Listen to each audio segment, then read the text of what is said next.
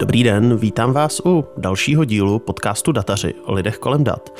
Dneska je tady se mnou ve studiu Jirka Skuhrovec z Econlabu a budeme se bavit, eh, jako ostatně všichni v poslední době, o dotacích, ale také o veřejných zakázkách. Když mě zajímá, jaký dotace v loni načerpal Agrofert, je tady nějaký jedno místo, kde já se tohle dovím? Ne, není. Eh, je tady mnoho míst, kde to můžeš zkusit a dostaneš vždycky nějakou částečnou informaci, ale eh, na to, kde, jaká je, jaký je vlastně ten celkový objem dotací, tak na to se vlastně nedá dostat, pokud do toho člověk neinvestuje opravdu hodně času. Eh, o čem se bavíme? Co by to, co by to vlastně znamenalo, kdybych si chtěl udělat komplexní ten přehled?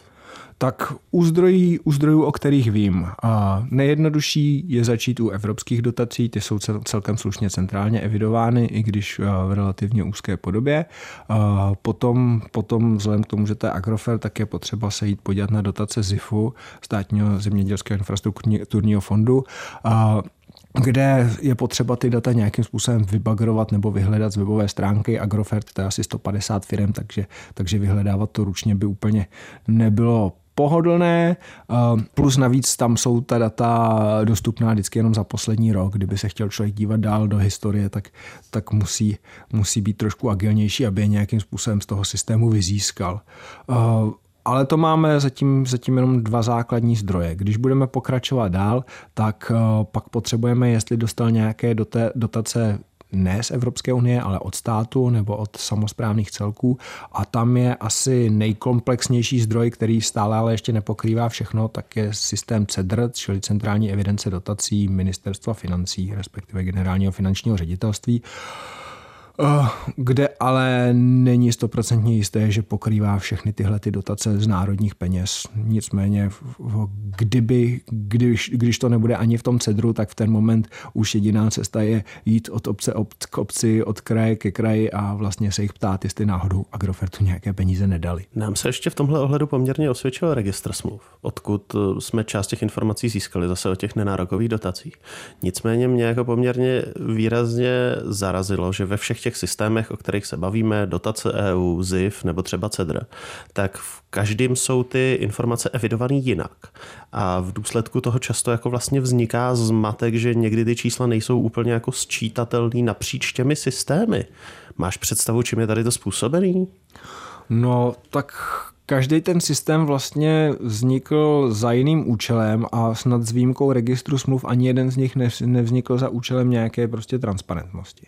Jo, takže za každým vznikem toho čísla, který nakonec člověk vytěží, tak, tak je trošku jiná logika. Třeba u centrálního, eh, centrální evidence dotací je to vyloženě kontrola toho, co vybíhá ze státního rozpočtu, pak se tam došroubovaly nějaký jiný dotace eh, z hlediska eh, evropského, z hlediska evidence evropských dotací je to primárně sledování evropských peněz, jenže oni ty dotace nejsou jenom evropský, že jo? tam prostě jsou evropský, český, český peníze, které se míchají dohromady v nějakém poměru a vychází to vlastně ze systému, ze systému, který je spíš pro auditní sledování, než a nějaká část těch dat se v nějaký moment zveřejní, ale není to zase nějak úplné.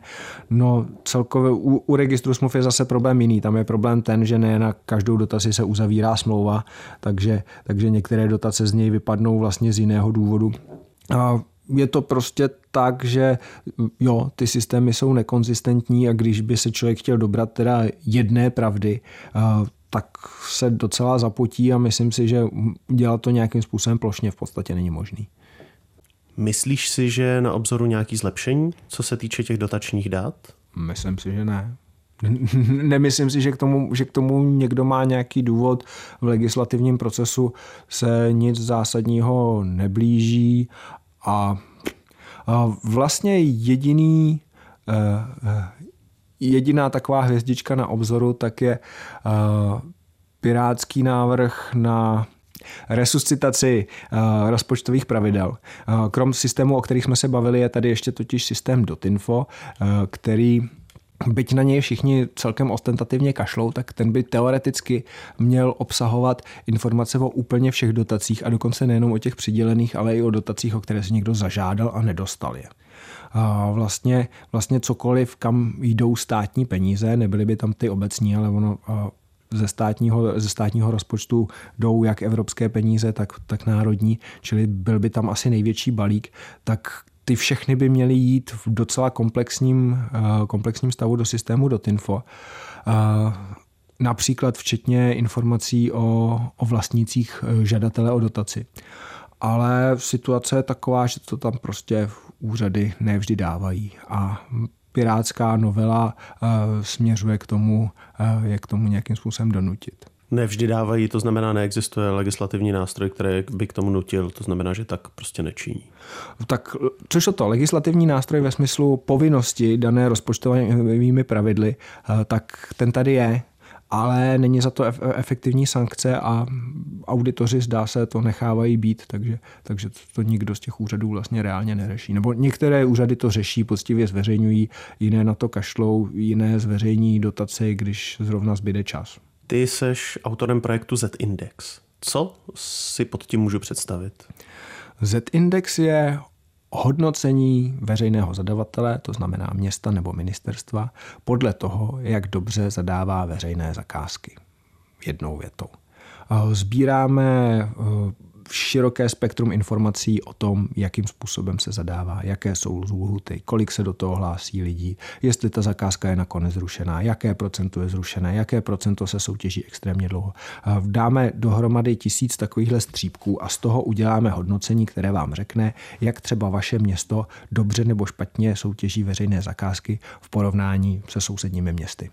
Takže je to nějaký žebříček, můžu si to tak představit. Je to žebříček, eh, pro média je hezký žebříček, že řekneme, ano, tohle jsou města, která soutěží nejtransparentněji nebo nejefektivněji, tohle jsou města, kterým se to tak nedaří ale zároveň smysl toho hodnocení je dát detailní zpětnou vazbu tomu, k tomu konkrétnímu městu, co dělá špatně, protože nám nejde o to eh, udělat nějakou senzaci nebo dostat někoho do tepláků, nám jde o to dát konstruktivní zpětnou vazbu tomu městu a říct, podívejte se, tady máte, tady máte problém, tohle to zkuste zlepšit. A to se nám poměrně daří. Máš nějaký konkrétní příklad, kde na základě těch vašich zjištění někdo třeba změnil tu svoji praxi? Eh, takových řekl bych, že jsou desítky až stovky.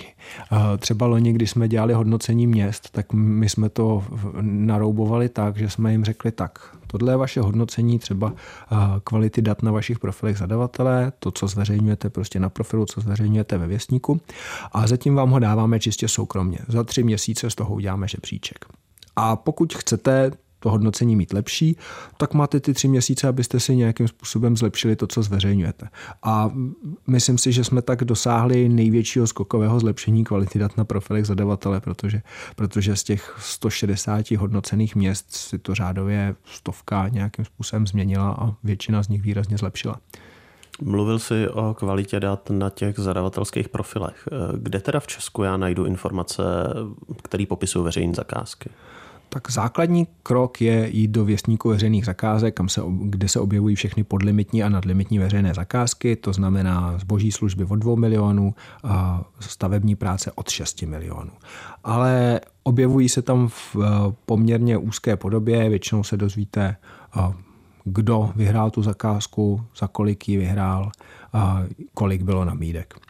V momentě, kdy se chce člověk podívat trošku detailněji, tak každý zadavatel, který zadává podle zákona, má takzvaný profil, kde zveřejňuje třeba informace o tom, jak se vybíralo uh, smlouvu s vítězným uchazečem a zadávací dokumentaci, i když tu zase potom sundá, uh, jaký byly další nabídky, od koho.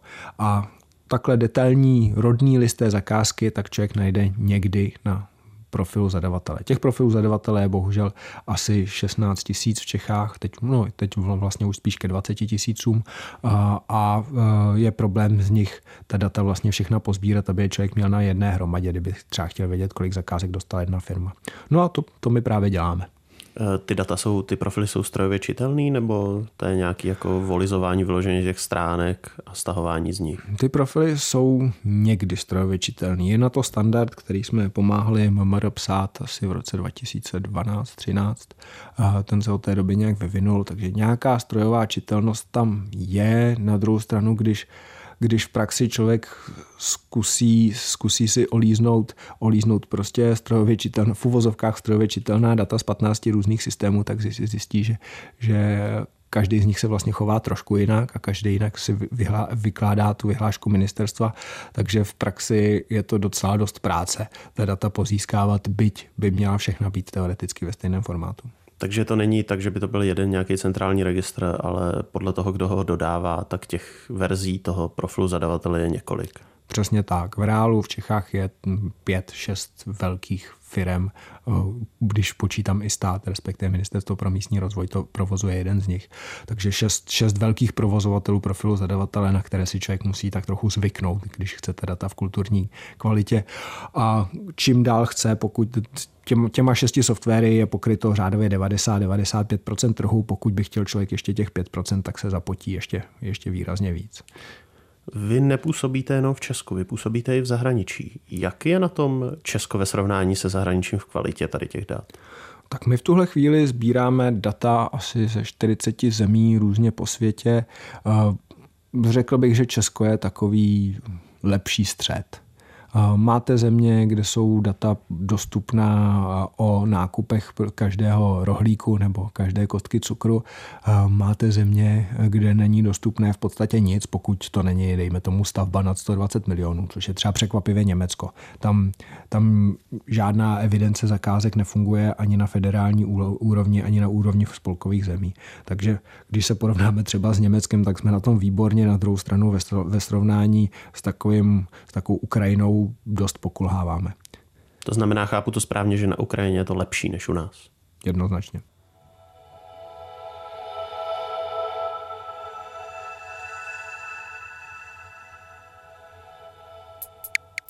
Zajímají vás e, politická a společenská témata víc dohloubky? Pak pro vás máme nový podcast Vinohradská 12, eh, kde každý den rozebíráme některé z témat, které hýbe českou politikou a společností. A snažíme se vám, posluchačům, zajistit přehled, který z běžného zpravodajství eh, většinou nedostanete. Podcast najdete všude, kde jste zvyklí odebírat svoje podcasty.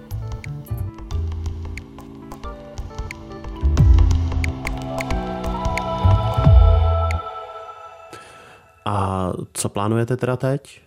Uh, teď akorát doděláváme hodnocení státních institucí, ministerstev a uh, ředitelství silnic a dálnic a podobných, podobných organizací a během několika měsíců zveřejníme, jak dobře hospodaří se státními penězi, když už, když už tedy teď máme tu transparentní vládu. Další z projektů, na který jsem od tebe narazil, byl monitor stran. Co je to přesně?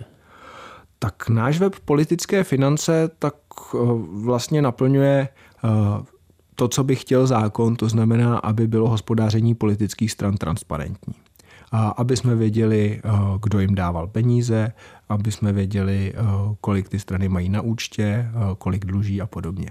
Což donedávna, než jsme z rekonstrukcí státu prosadili, prosadili novou legislativu k financování politických stran, tak donedávna jste se to mohli dozvědět, pokud jste šli do parlamentní knihovny, tam si vyžádali výroční zprávu dané strany, oni vám ji v šanonu přinesli a vy jste se mohli pokochat nějakými čísly.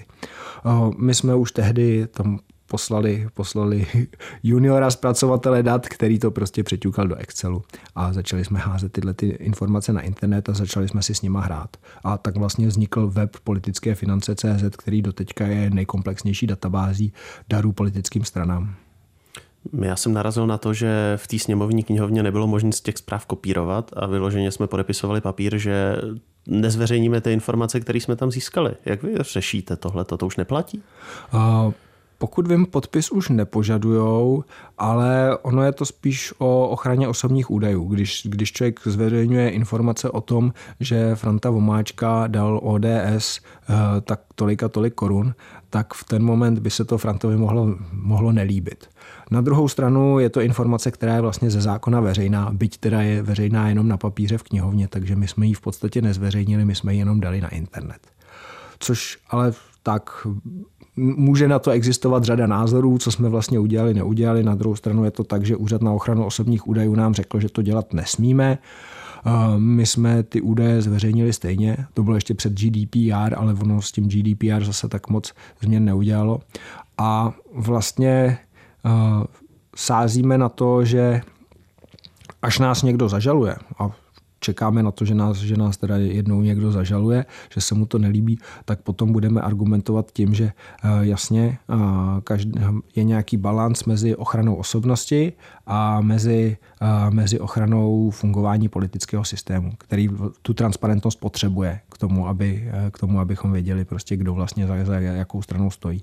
Takže to, co my děláme, je, že zprůhledňujeme politický systém, aniž bychom nějak dramaticky zasahovali do práva osobnosti. My zveřejňujeme jenom jména příjmení, už neříkáme třeba, třeba kdy se daný člověk narodil, to už nám přišlo za hranicí, takže, takže na téhle té úrovni se můžete na webu politické finance dozvědět, kdo dal komu kolik peněz. Kdybyste chtěli detailní informace, můžete stále, teď už ne do parlamentní knihovny, ale do úřadu, který ty výroční zprávy někdy má.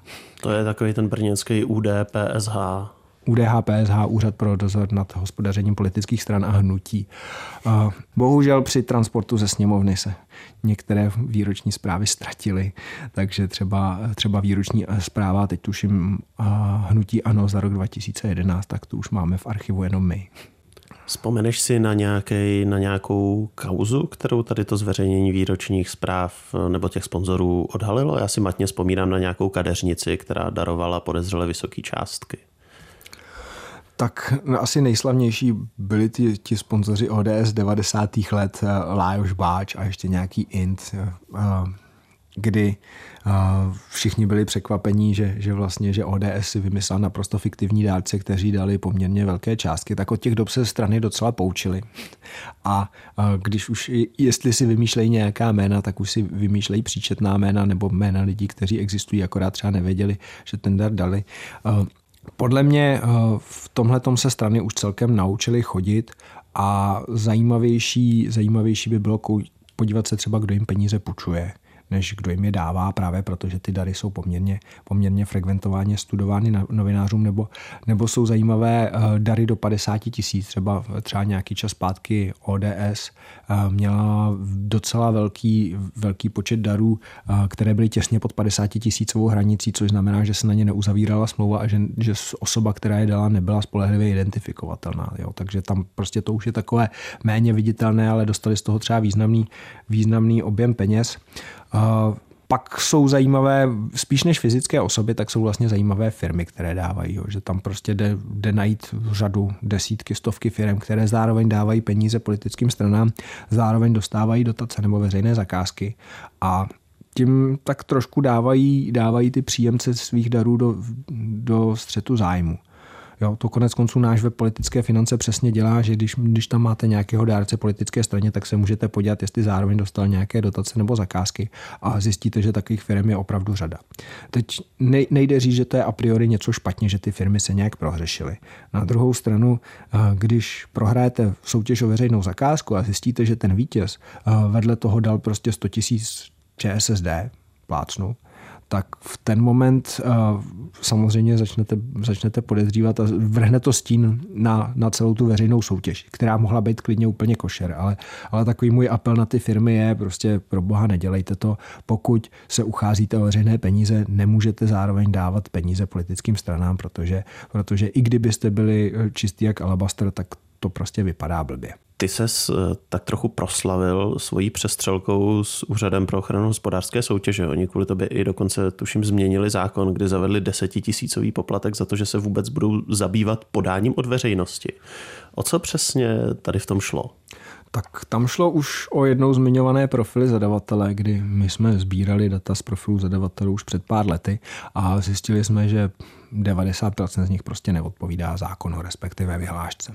A Vzhledem k tomu, že se tím nikdo nezabýval, říkali jsme si, tak jo, pojďme udělat sjetinu, která ukáže, ukáže, kde všude jsou na těch profilech chyby a tu sjetinu pošleme úřadu, který by se tím měl zabývat. To jsme udělali a v naivní představě, že úřad se chytne za nos, pozve si nás a řekne, hele kluci, tak co s tím budeme dělat, kde prostě, kde, kde jsou teda ty největší hříšníci, pojďme to začít nějak pokutovat, ať, ať se to prostředí nějak skulturní. Místo toho úřad sval tiskovku, kde oznámil, že ho jakási neziskovka zahltila a že příští tři roky bude paralizován a nebude schopen rozhodnout jedinou kauzu, protože bude řešit jeden, jeden Excel, který jsme mu poslali. No a pak od té doby už tak po sobě eh, rozmanitě střílíme a říkáme, kdo, kdo, kdo, kdo co dělá špatně. Za mě to bylo celé, celé poměrně nešťastné prostě v tom, že, že ten úřad to nepojal, nepojal konstruktivně, ale spíš tak jako úřednicky. A abych, abychom už pro boha neposílali podobný podnět znova, tak se zavedl ten desetitisícový poplatek, který, má, který napáchal mnohem větší škody, než, než co jsme v tom udělali pozitivního. Jo. Prostě to, že si dneska občan nemůže stěžovat na, na divnou veřejnou zakázku, respektive může, ale musí vytáhnout z kapsy 10 tisíc, který už pravděpodobně v životě neuvidí, tak to nám přišlo dost divný. Nepřišlo to divný jenom nám, přišlo to divný i Transparency International oživení, kteří to podali k ústavnímu soudu. Přišlo to divný ombudsmance, která se vyjádřila vyjádřila, že to vláda má co nejdřív zrušit, nicméně ten poplatek stále, stále je na místě a stále to je tak, že vlastně na úhoz teďka už žádný, žádné stížnosti od veřejnosti nechodí díky němu. Eh, já jsem teď právě zachytil vyjádření ombudsmanky, která říkala, že vlastně není možný přiměřeně očekávat, že občan, který ve svém volném čase kontroluje fungování veřejné zprávy, tak ještě bude platit 10 tisíc za to, že se veřejná zpráva bude zabývat tím jeho podnětem. Nicméně vláda reagovala tím, že ten poplatek zůstává. Máš, eh, víš, o jaký argumenty tam jde, nebo proč, proč vláda odmítá ten poplatek vlastně odstranit? Já se přiznám, že v tomhle tom nevím. Já tam vlastně žádný racionální argument není. Už svého času ministr Pelikán prohlásil, že to je, že to je zhůvěřilost a že ten poplatek by měli co nejdřív zrušit, ale, ale v tuhle chvíli mám pocit, že že je to vlastně úřadům pohodlné, že si občané nemusí tak moc stěžovat, takže, takže se ten poplatek vlastně nechává a podle mě se tak trochu čeká na ústavní soud, který by ho snad měl zrušit na, na podnět transparenci nebo oživení. Co mě zaujalo, ty si říkal, že jste jim poslali Excel a oni vlastně řekli, že jste je zahltili a že, že to nebudou schopni odbavit několik let. To zní jako kdyby oni žádnou jako strojovou vlastně analytickou činnost neprováděli neprováděli a v tuhle chvíli oni se ro, skutečně rozhodli, že každá řádka toho Excelu je vlastně jeden podnět a že byť jsme jim poslali prostě jeden soubor s poměrně jako slušně formulovaným mailem, tak oni prohlásili, že jsme jim, že jsme jim zaslali prostě 20 tisíc podnětů. Což což je docela jako reprezentativní pro, pro ten jejich úřednický přístup k té věci, že, že v ten moment jako 20 tisíc podnětů, teď teda zahájíme 20 tisíc právních řízení, v rámci kterého to budeme řešit, což se ním mimochodem nikdy nestalo. Prostě oni, oni jenom zahořekovali, ale vlastně většinu, tě, většinu, těch, většinu toho Excelu následně zahodili.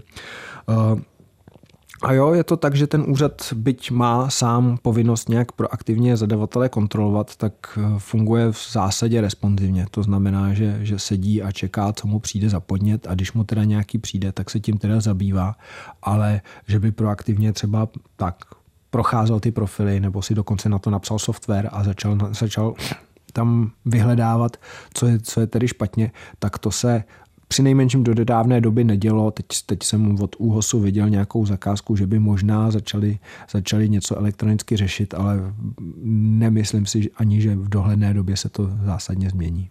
Jenom pro kontext, aspoň řádově, kolik se v Česku zadá ročně veřejných zakázek? Veřejný zakázek v režimu zákona, to znamená na ty 2,6 milionů, tak je něco přes 10 tisíc.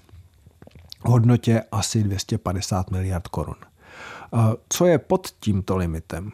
To se troufají někteří si jenom hádat, ale řádově se může jednat o dalších 250-300 miliard zakázek eh, malého rozsahu, eh, kolik je jich na počet, to už je úplně těžko odhadovat. Ono tam bychom, je to otázka, jestli bychom tam měli zahrnout i ty nejmenší nákupy.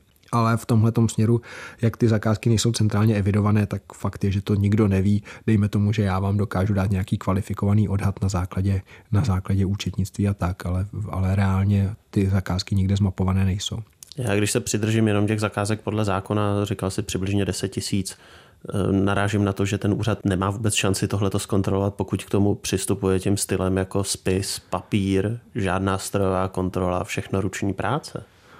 No nemá. A na druhou stranu on nemá ani tu ambici. Eh, ten úřad eh, má ambici prostě prošetřit, pokud ho na něco, něco někdo upozorní, ale že by sám proaktivně začal řešit, aha, tady ta zakázka, prostě pojďme se podívat, pojďme si vybrat nějaký náhodný vzorek, tak to je, mám pocit, praxe, která se tam dělala někdy před rokem 2010, ale už, už je to dávno minula, dávná minulost. V tuhle chvíli, pokud jim někdo nezavolá a nedá tip, tak, tak se prostě proaktivně nějakou zakázku zkontrolovat nepřijdou.